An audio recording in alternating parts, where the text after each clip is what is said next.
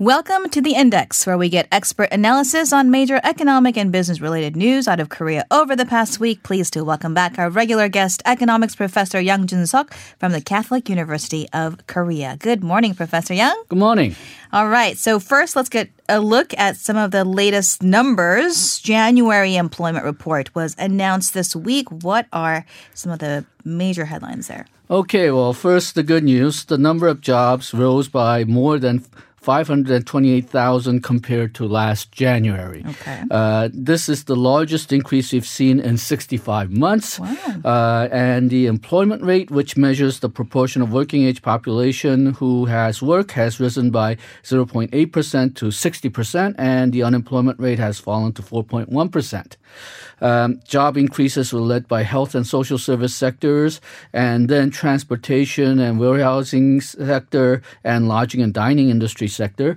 Now, the uh, transportation, warehousing, lodging, and dining, those are good news because, well, jobs in those sectors fell last year because of the uh, rising minimum wage and the 52 hour work week rule. So perhaps the shock from that is starting to fade. Uh, We've seen the uh, biggest increase in terms of the age group on over 65 group, and that's similar uh, for, for last year and a half. Okay. So that's the good news. So, if that's the good news, what are some of the bad news? Okay, like most of the uh, monthly reports last year, most of the job growth took place in part time jobs.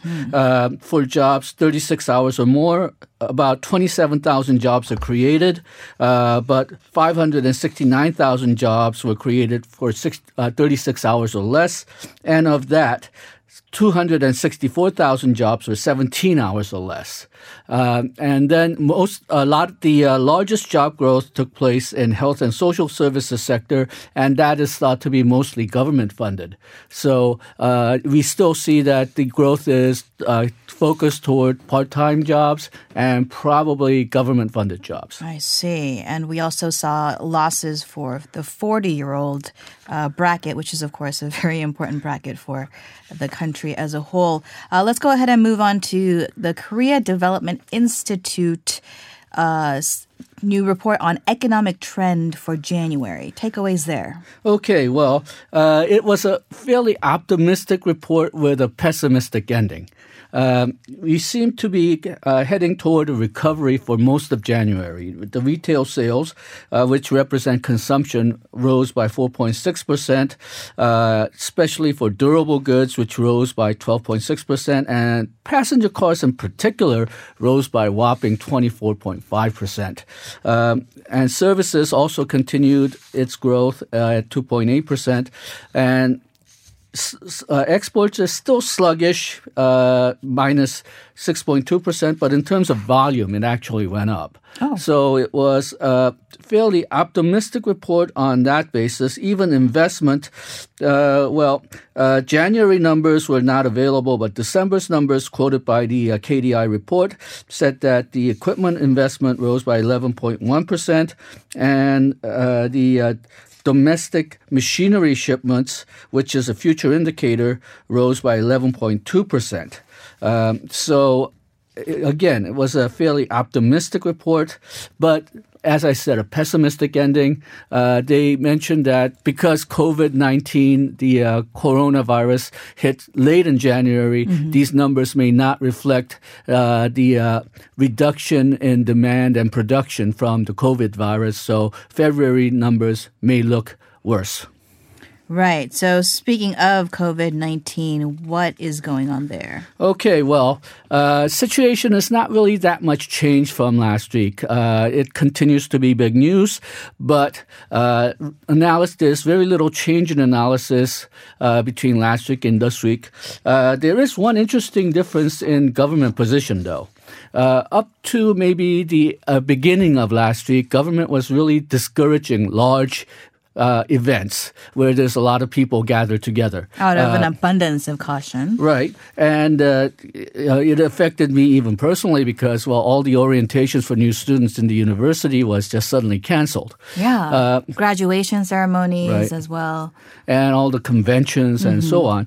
Uh, but from about middle of the week, the government has say, uh, started saying that we shouldn't be too concerned, and we should go to uh, traditional markets. Uh, we should uh, not cancel these large conventions or large events, uh, but rather uh, use just a bit of caution, like a mask and uh, wash your hands, and start holding these events again. Mm-hmm. I think that's a major turnaround from the government position, mm-hmm. partially because the uh, consumption seems to be falling too much, mm-hmm. and that will depress the economy.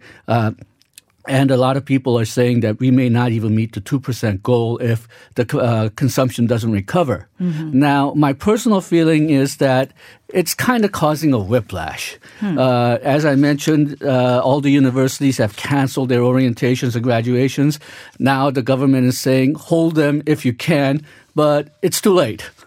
And I think people are still very concerned about possible uh, contamination, possible contagion. Uh, so perhaps it'll be better if government just holds off on encouraging the large events for now, mm. and then as soon as the scientists agree that the uh, major danger is over, then start a sales festival or uh, start a tourism drive to make up for the loss of demand that we had earlier this year. Right. Perhaps the government was uh, also encouraged by some of the progress that we've made in terms of infections here, people recovering and, and coming.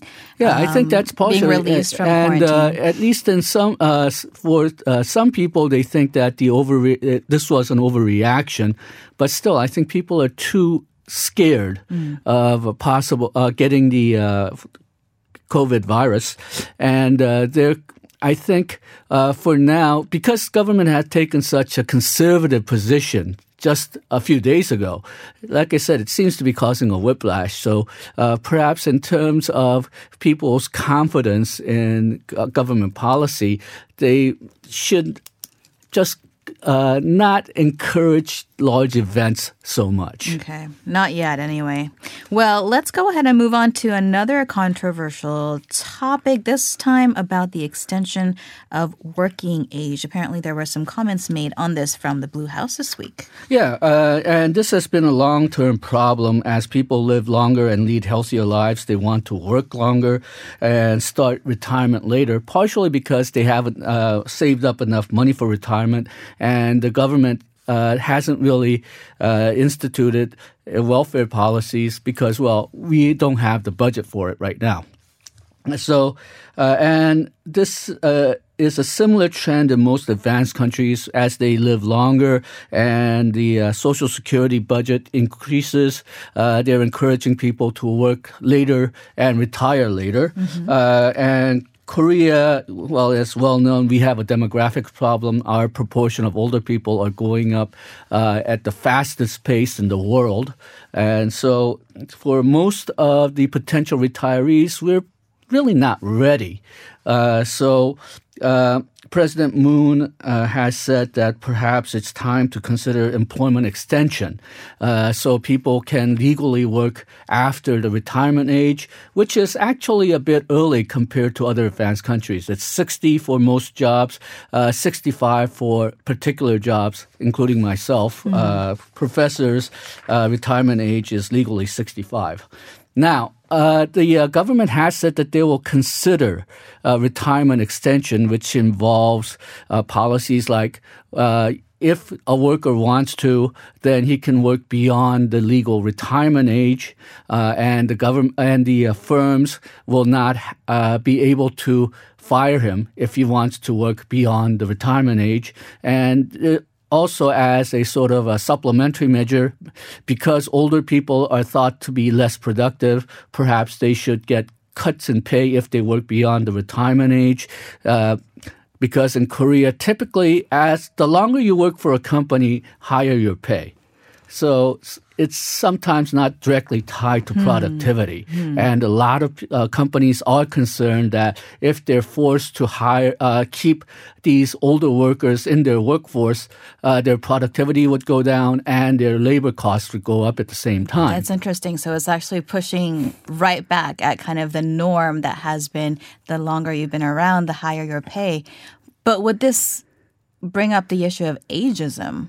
Uh, possibly, but there's a lot of interest groups involved. We've mentioned the older retirees who might want to work longer. Uh, we also mentioned uh, the problems with companies, but younger people have problems with this as well. Uh, the very young uh, fear that if older people remain in the company, then that will mean less job openings for Right. younger people. Less And- opportunities for them. And then the middle-aged people, uh, they want to get up the corporate ladder because, well, they get higher pay and higher responsibilities, more responsibilities. And if older people are sort of clogging up the channel, then it might take them longer to climb up that ladder. Hmm. Uh, and then um, one. Uh, one problem that co- always comes up when dealing with this is what to do with the legal retirement age itself. Uh, now, the trend for advanced countries is to delay and make the uh, legal retirement age older, but uh, in Korea, a lot of people are against that because, well, uh, some, especially for people who are very close to retirement age, they're really looking forward to their retirement and they're really looking forward to some of the benefits that they believe they're going to get. Uh, Right. So uh, there's a whole bunch of issues involved, and as I said, the government said that they would consider, not implement particularly, but consider what to do point. until 2022. But because President Moon mentioned this this week, a lot of people are afraid that maybe he's stepping up the schedule and government will have something to say uh, this year, and that's causing a lot of controversy. All right. Well, we'll be following it for sure. Thank you so much, Professor Yang, for bringing us the economic headlines of the week for us. Thank you.